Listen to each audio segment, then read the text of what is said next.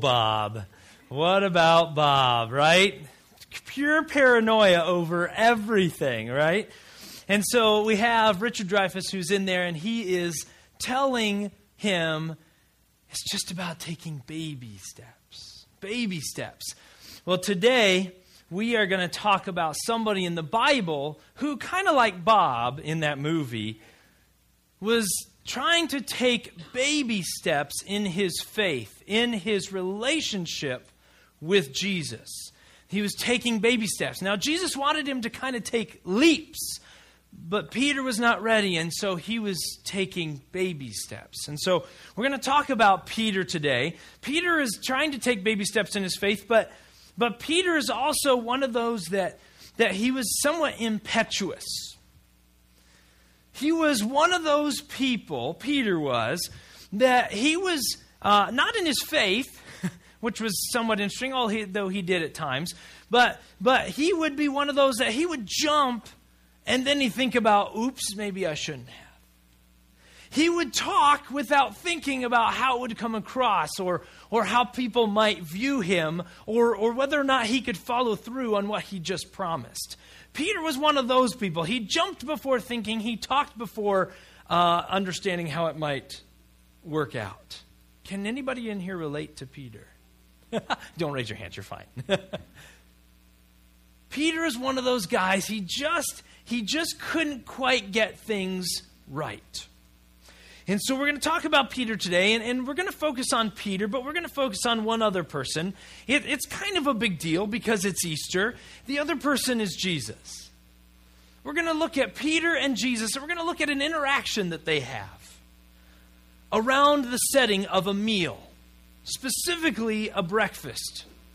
Jesus has just, as we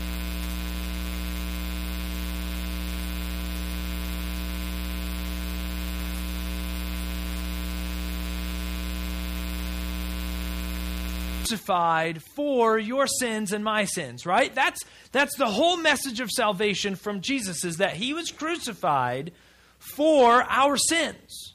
We put him there. Because of our sin, he took our place. And so he did all that, and then he's buried in a tomb. But we have Easter, right? The tomb could not hold Jesus. It just couldn't. No matter how hard it wanted to try, it could not hold God. God is greater than sin and greater, way greater than death. And so we celebrate today the risen Lord and King Jesus. And so we have this, and, and now Jesus, well, we're going to tell this story today. Jesus has risen from the dead a few days before, actually just a little more than a week ago, according to the story. And he is he has actually been seen by his disciples a couple of different times. He's been seen by hundreds of people alive and well, which is pretty crazy because they a lot of people saw him get placed in the tomb. And he's walking around and he's talking with people. And, and today we're going to look at a meal. And this is the last of our series. We've been in this series called Let's Eat. And we've been looking at meals that Jesus is having face to face with people. And today is the last in our series, and we're going to talk about a meal. It was a breakfast. It was a breakfast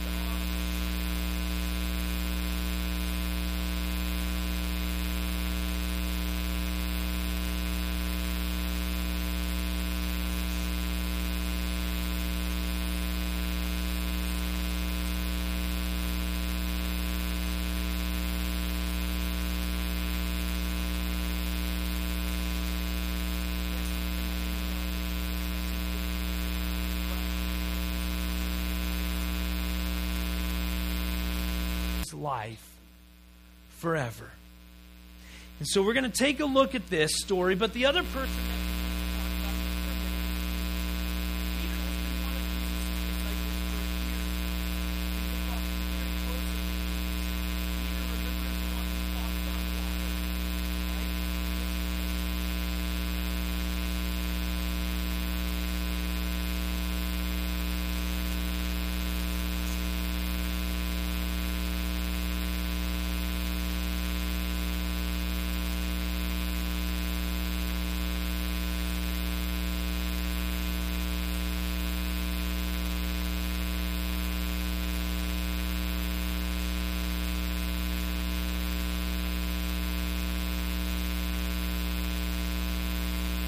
is going to catapult Peter into a whole new level with his risen Lord and Savior.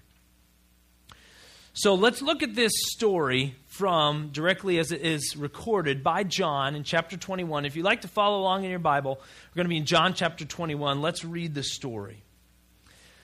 Later, Jesus appeared again to the disciples beside the Sea of Galilee. Okay, this is the third time he appears to his disciples. This is how it happened. Several of the disciples were there Simon Peter, Thomas, nicknamed the twin, Nathanael from Cana in Galilee, the sons of Zebedee, and two other disciples. Simon Peter said, I'm going fishing. We'll come too, they all said. So they went out in the boat, but they caught nothing all night. At dawn, Jesus was standing on the beach, but the disciples couldn't see who he was. He called out, Fellows, have you caught any fish? No, they replied. Then he said, Throw out your net on the right side of the boat, and you'll get some fish. So they did and they couldn't haul in the net because there were so many fish in it. Then the disciple Jesus loved said to Peter, It's the Lord. When Simon Peter heard that it was the Lord, he put on his tunic, for he had taken it off to work, to fish, and he jumped into the water and headed to shore. Again, impetuous Peter. The others stayed with the boat, probably smarter, and, and pulled the loaded net to the shore.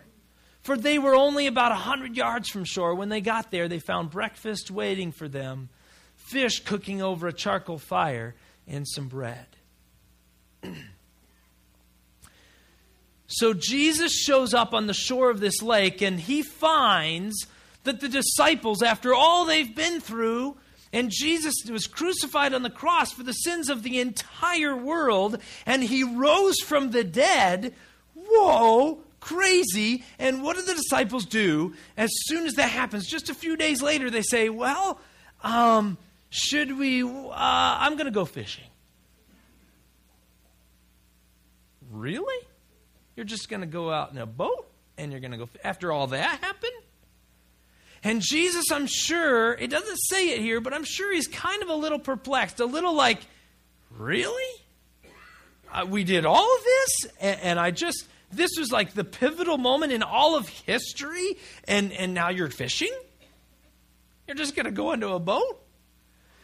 But understand, of course, and Jesus knows this, the disciples, this is what they're used to, right? But when Jesus called them to be his disciples, to follow him for years, and then he was crucified and then he's risen again now, the disciples are probably wondering what to do. When Jesus called them originally, most of them, not all of them, but most of them were fishermen. That was their career, that was their job, their livelihood.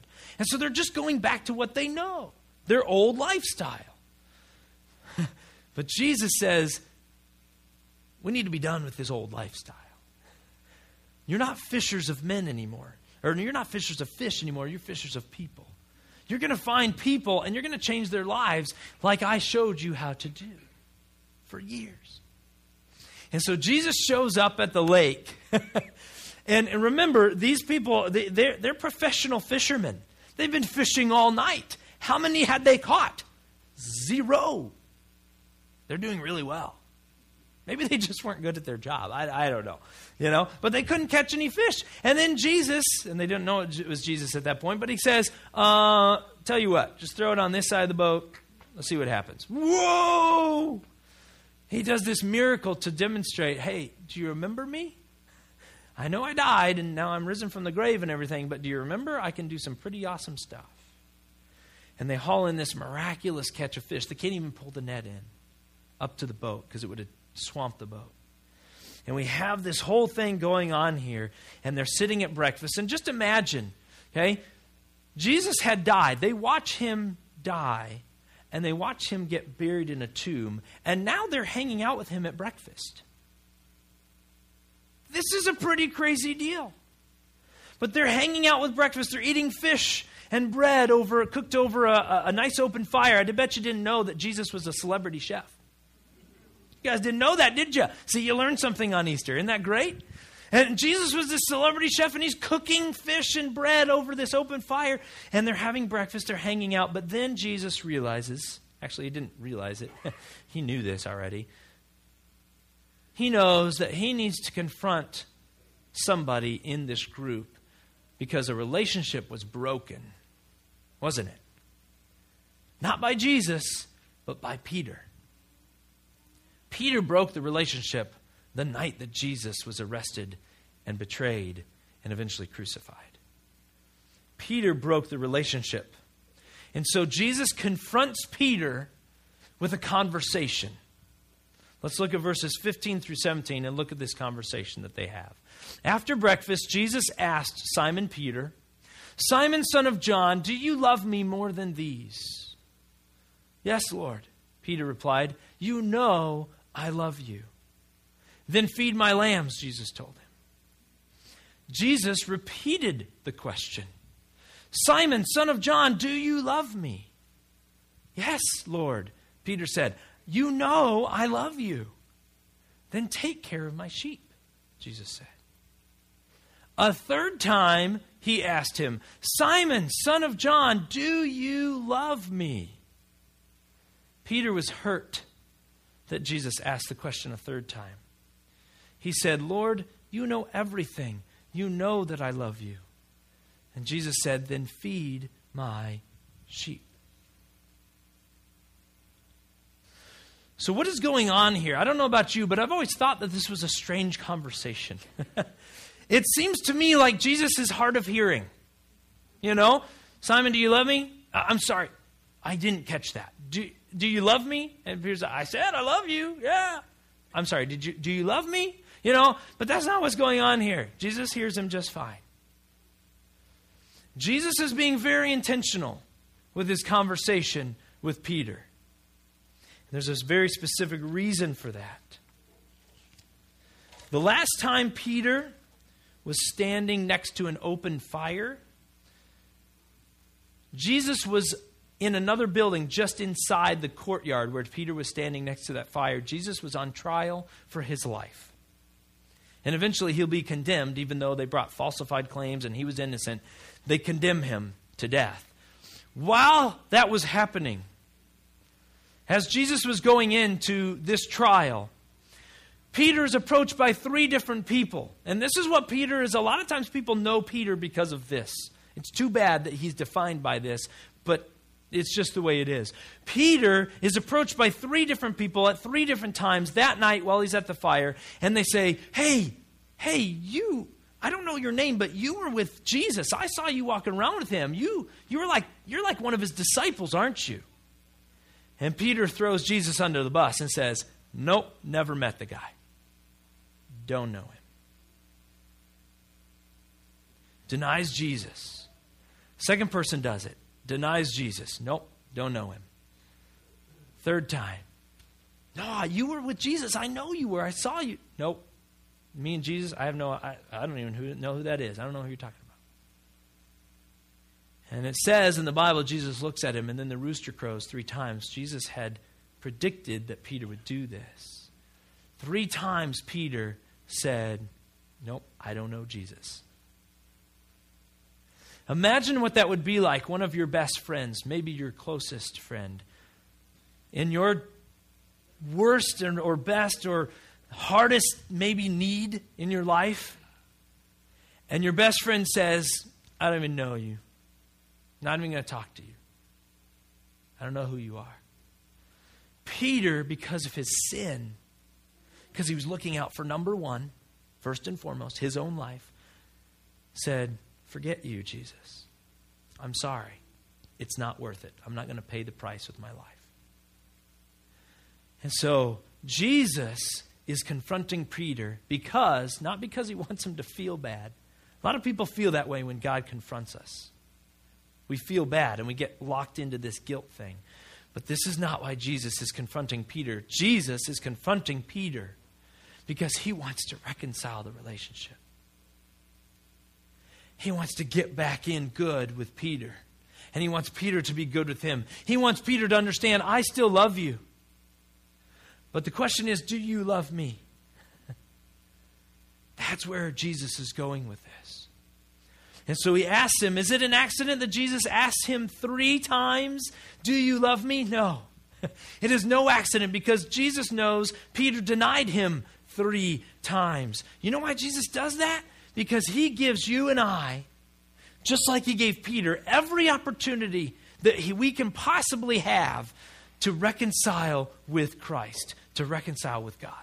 He gives us those windows of opportunities as much as he possibly can, as clearly as he possibly can, to reconcile with him in our relationship with him.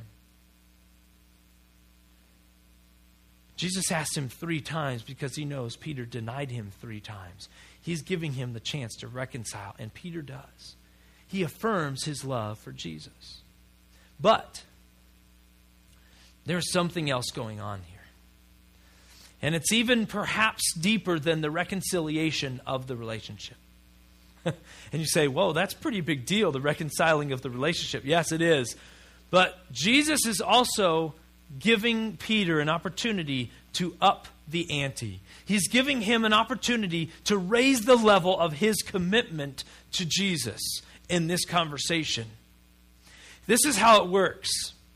In, in, and I've talked about this dynamic before with other stories that we've talked about in the Bible, but in our language, you know how many words we have for love? We have one word. We call it love. Right? When I say I love a cheeseburger, I, I love a cheeseburger. I say I love my wife, I say I love my wife. Those are not the same kind of love. That'd be weird. right? Let's be honest. That's strange. Right? But I do love a cheeseburger and I do love my wife. It's just that we don't have any words that differentiate between those levels. You know how many words the Greek language has for love? Four. Four different words, all of different variety or level of love. Okay? Three of those words are used specifically in Scripture in the Word of God in the New Testament. Three of those words. There's different varying degrees of love that are used in the Bible. One of those words is eros. That's the, the physical or erotic love. I'll let you uh, deal with that one on your own. Okay? The second two, the next one is phileo, which is a brotherly kind of love. It is a friendship love, a close friend or a close family member, somebody that you love very deeply as a close friend or as a family member. This is the most common kind of love that we show, by the way.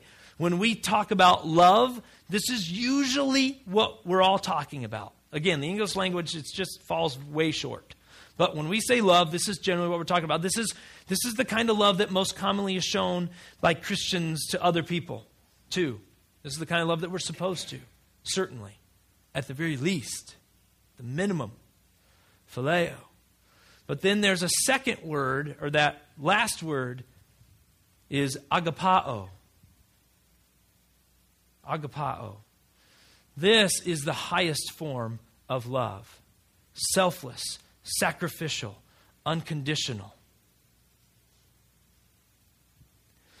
This word, agapao, is the highest form of love that a person can have.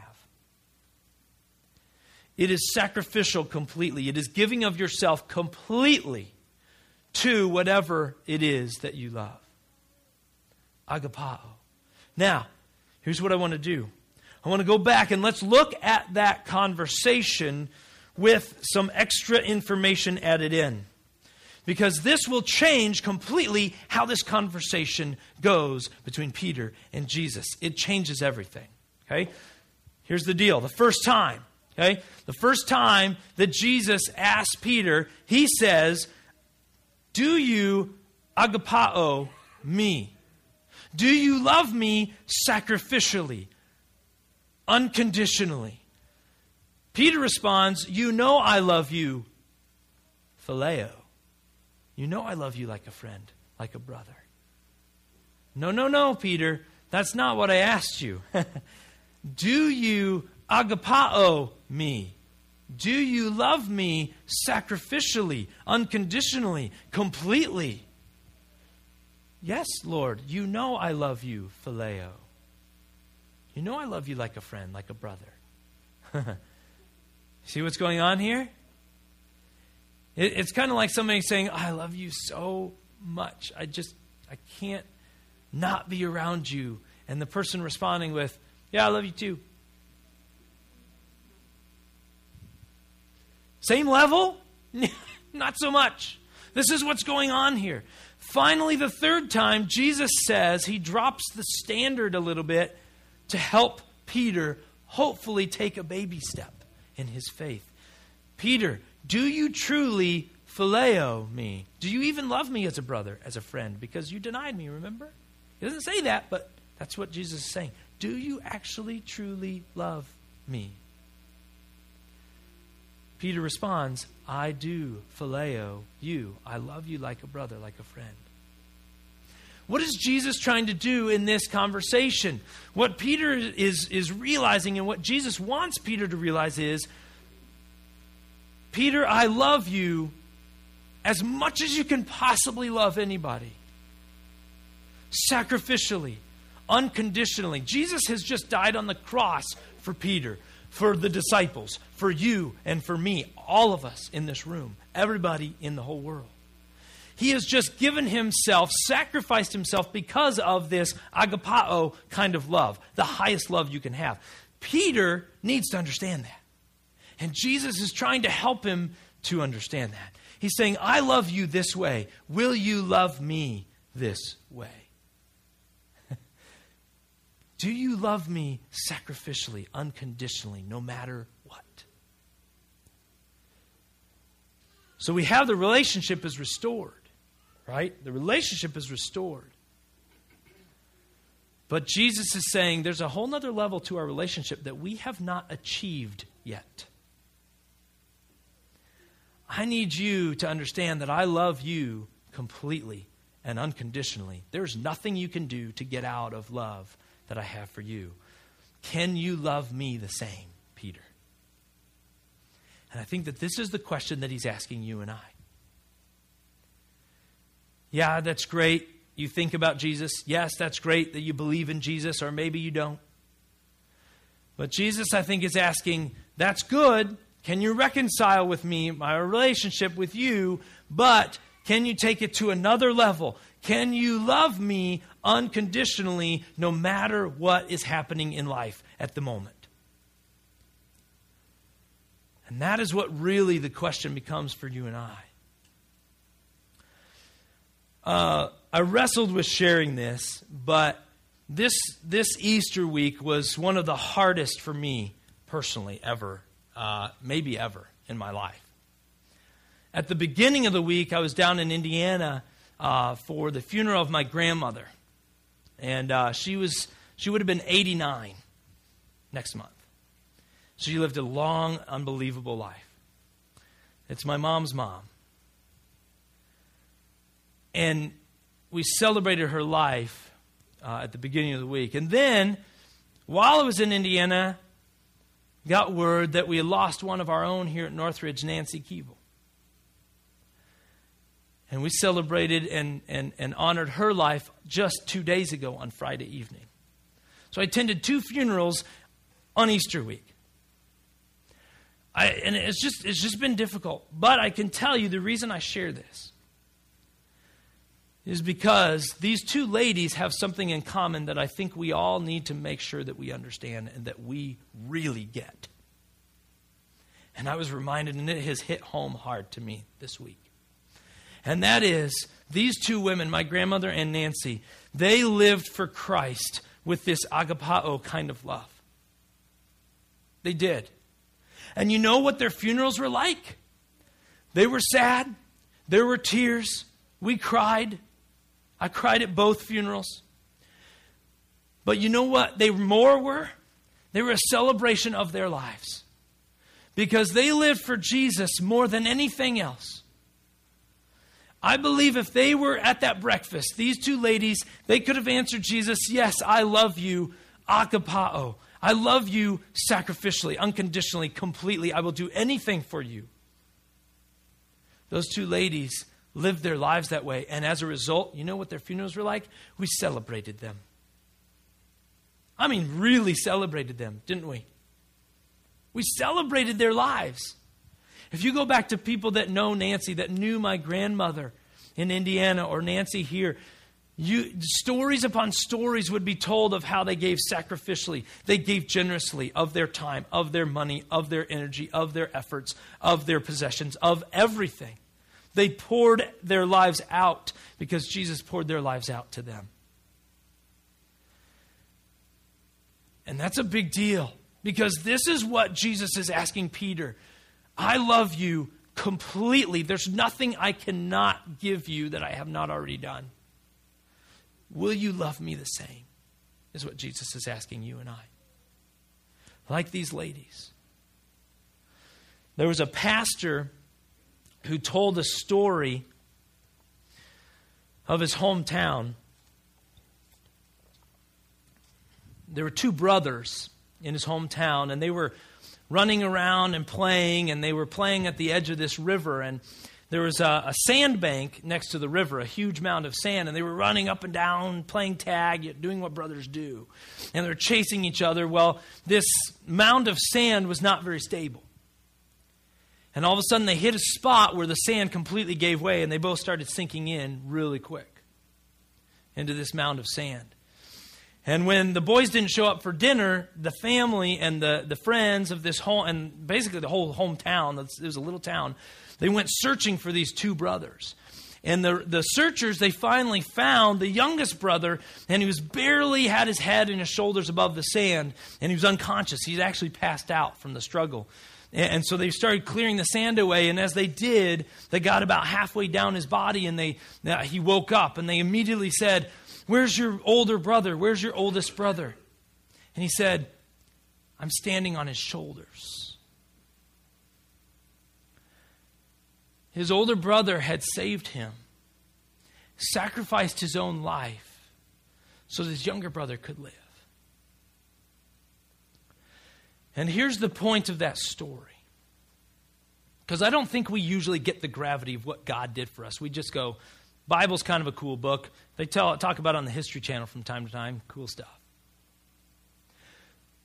I don't think we catch the gravity.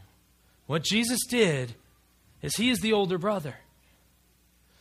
Jesus placed himself in such a way with his crucifixion on the cross and his ultimate conquering of sin and death, he placed himself as the foundation for us so that we can stand on our shoulders, on his shoulders, and be free from sin and death.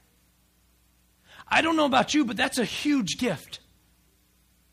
If I told you you can be free from burden and guilt and, and all this stuff that just life pours onto us, if I told you you can be free from that, wouldn't you say, Yes, whatever, whatever, what do I need to do? And this is what Jesus did. He said, I'm going to do that. I'm going to take your place. I'm going to be the foundation so you can get on my shoulders and be free from sin. You can be free from death.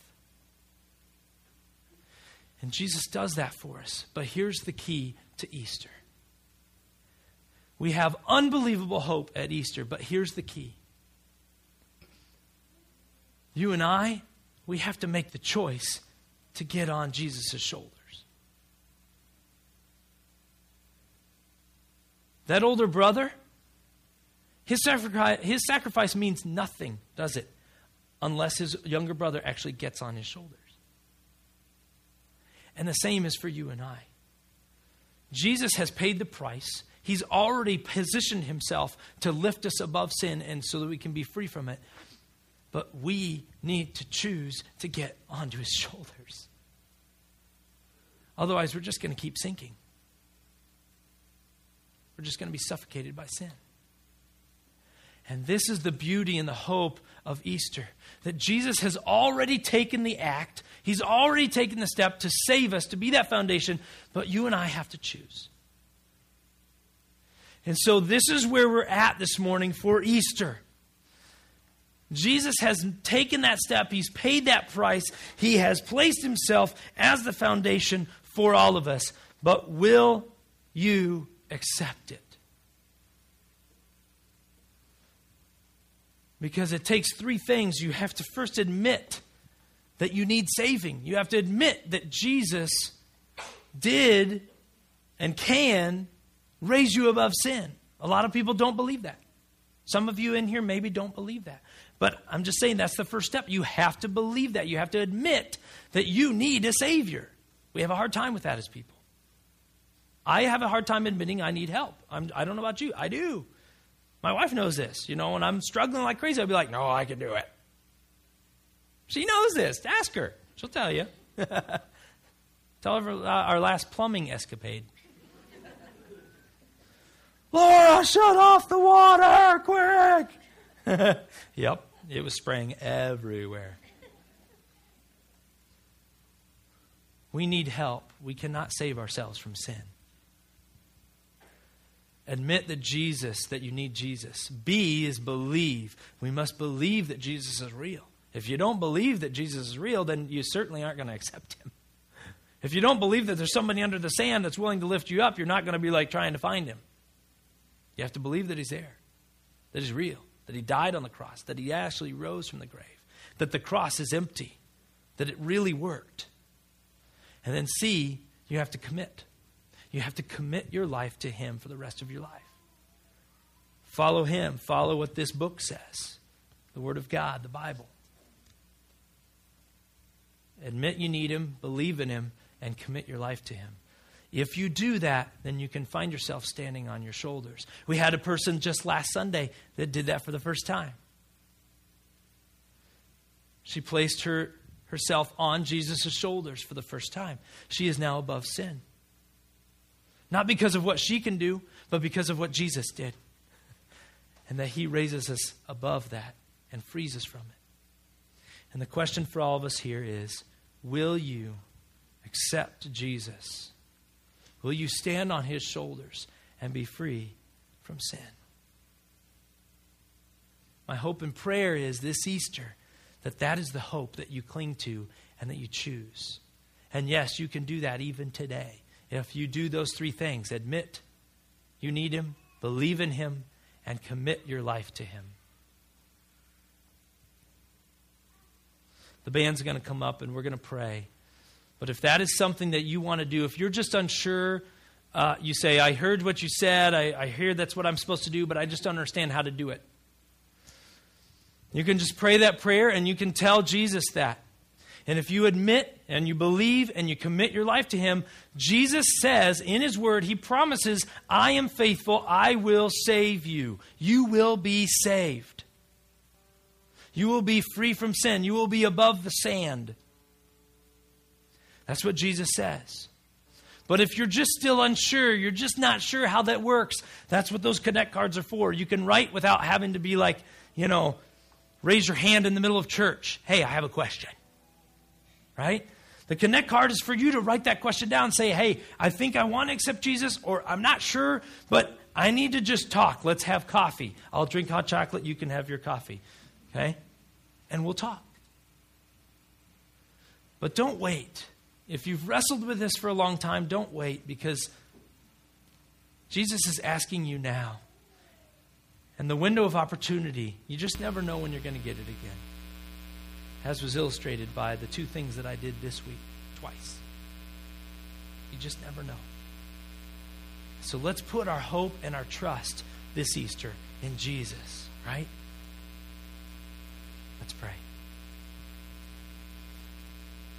God, thank you so much for your love for us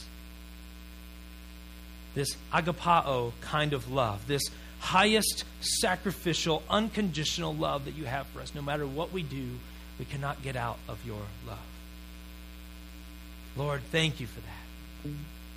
I pray, God, that you would, anybody that's in here that is wrestling with whether or not to really commit their life to you, to give their life to you, like Peter eventually did. And we, we know he wrote in the, in the Bible in 1st and 2nd Peter about his love, the highest form of love that he had for you. So he got there. I pray that there would be people in this room that would get there today. That they would place their hope, their trust, their faith, and their belief in you today. And God, may you help us to celebrate what you did on the cross, but even more, that you conquered sin and death on our behalf. Jesus, we give you praise for that. Thank you for giving us the opportunity to celebrate Easter this morning. we pray this in your name, Jesus. Amen.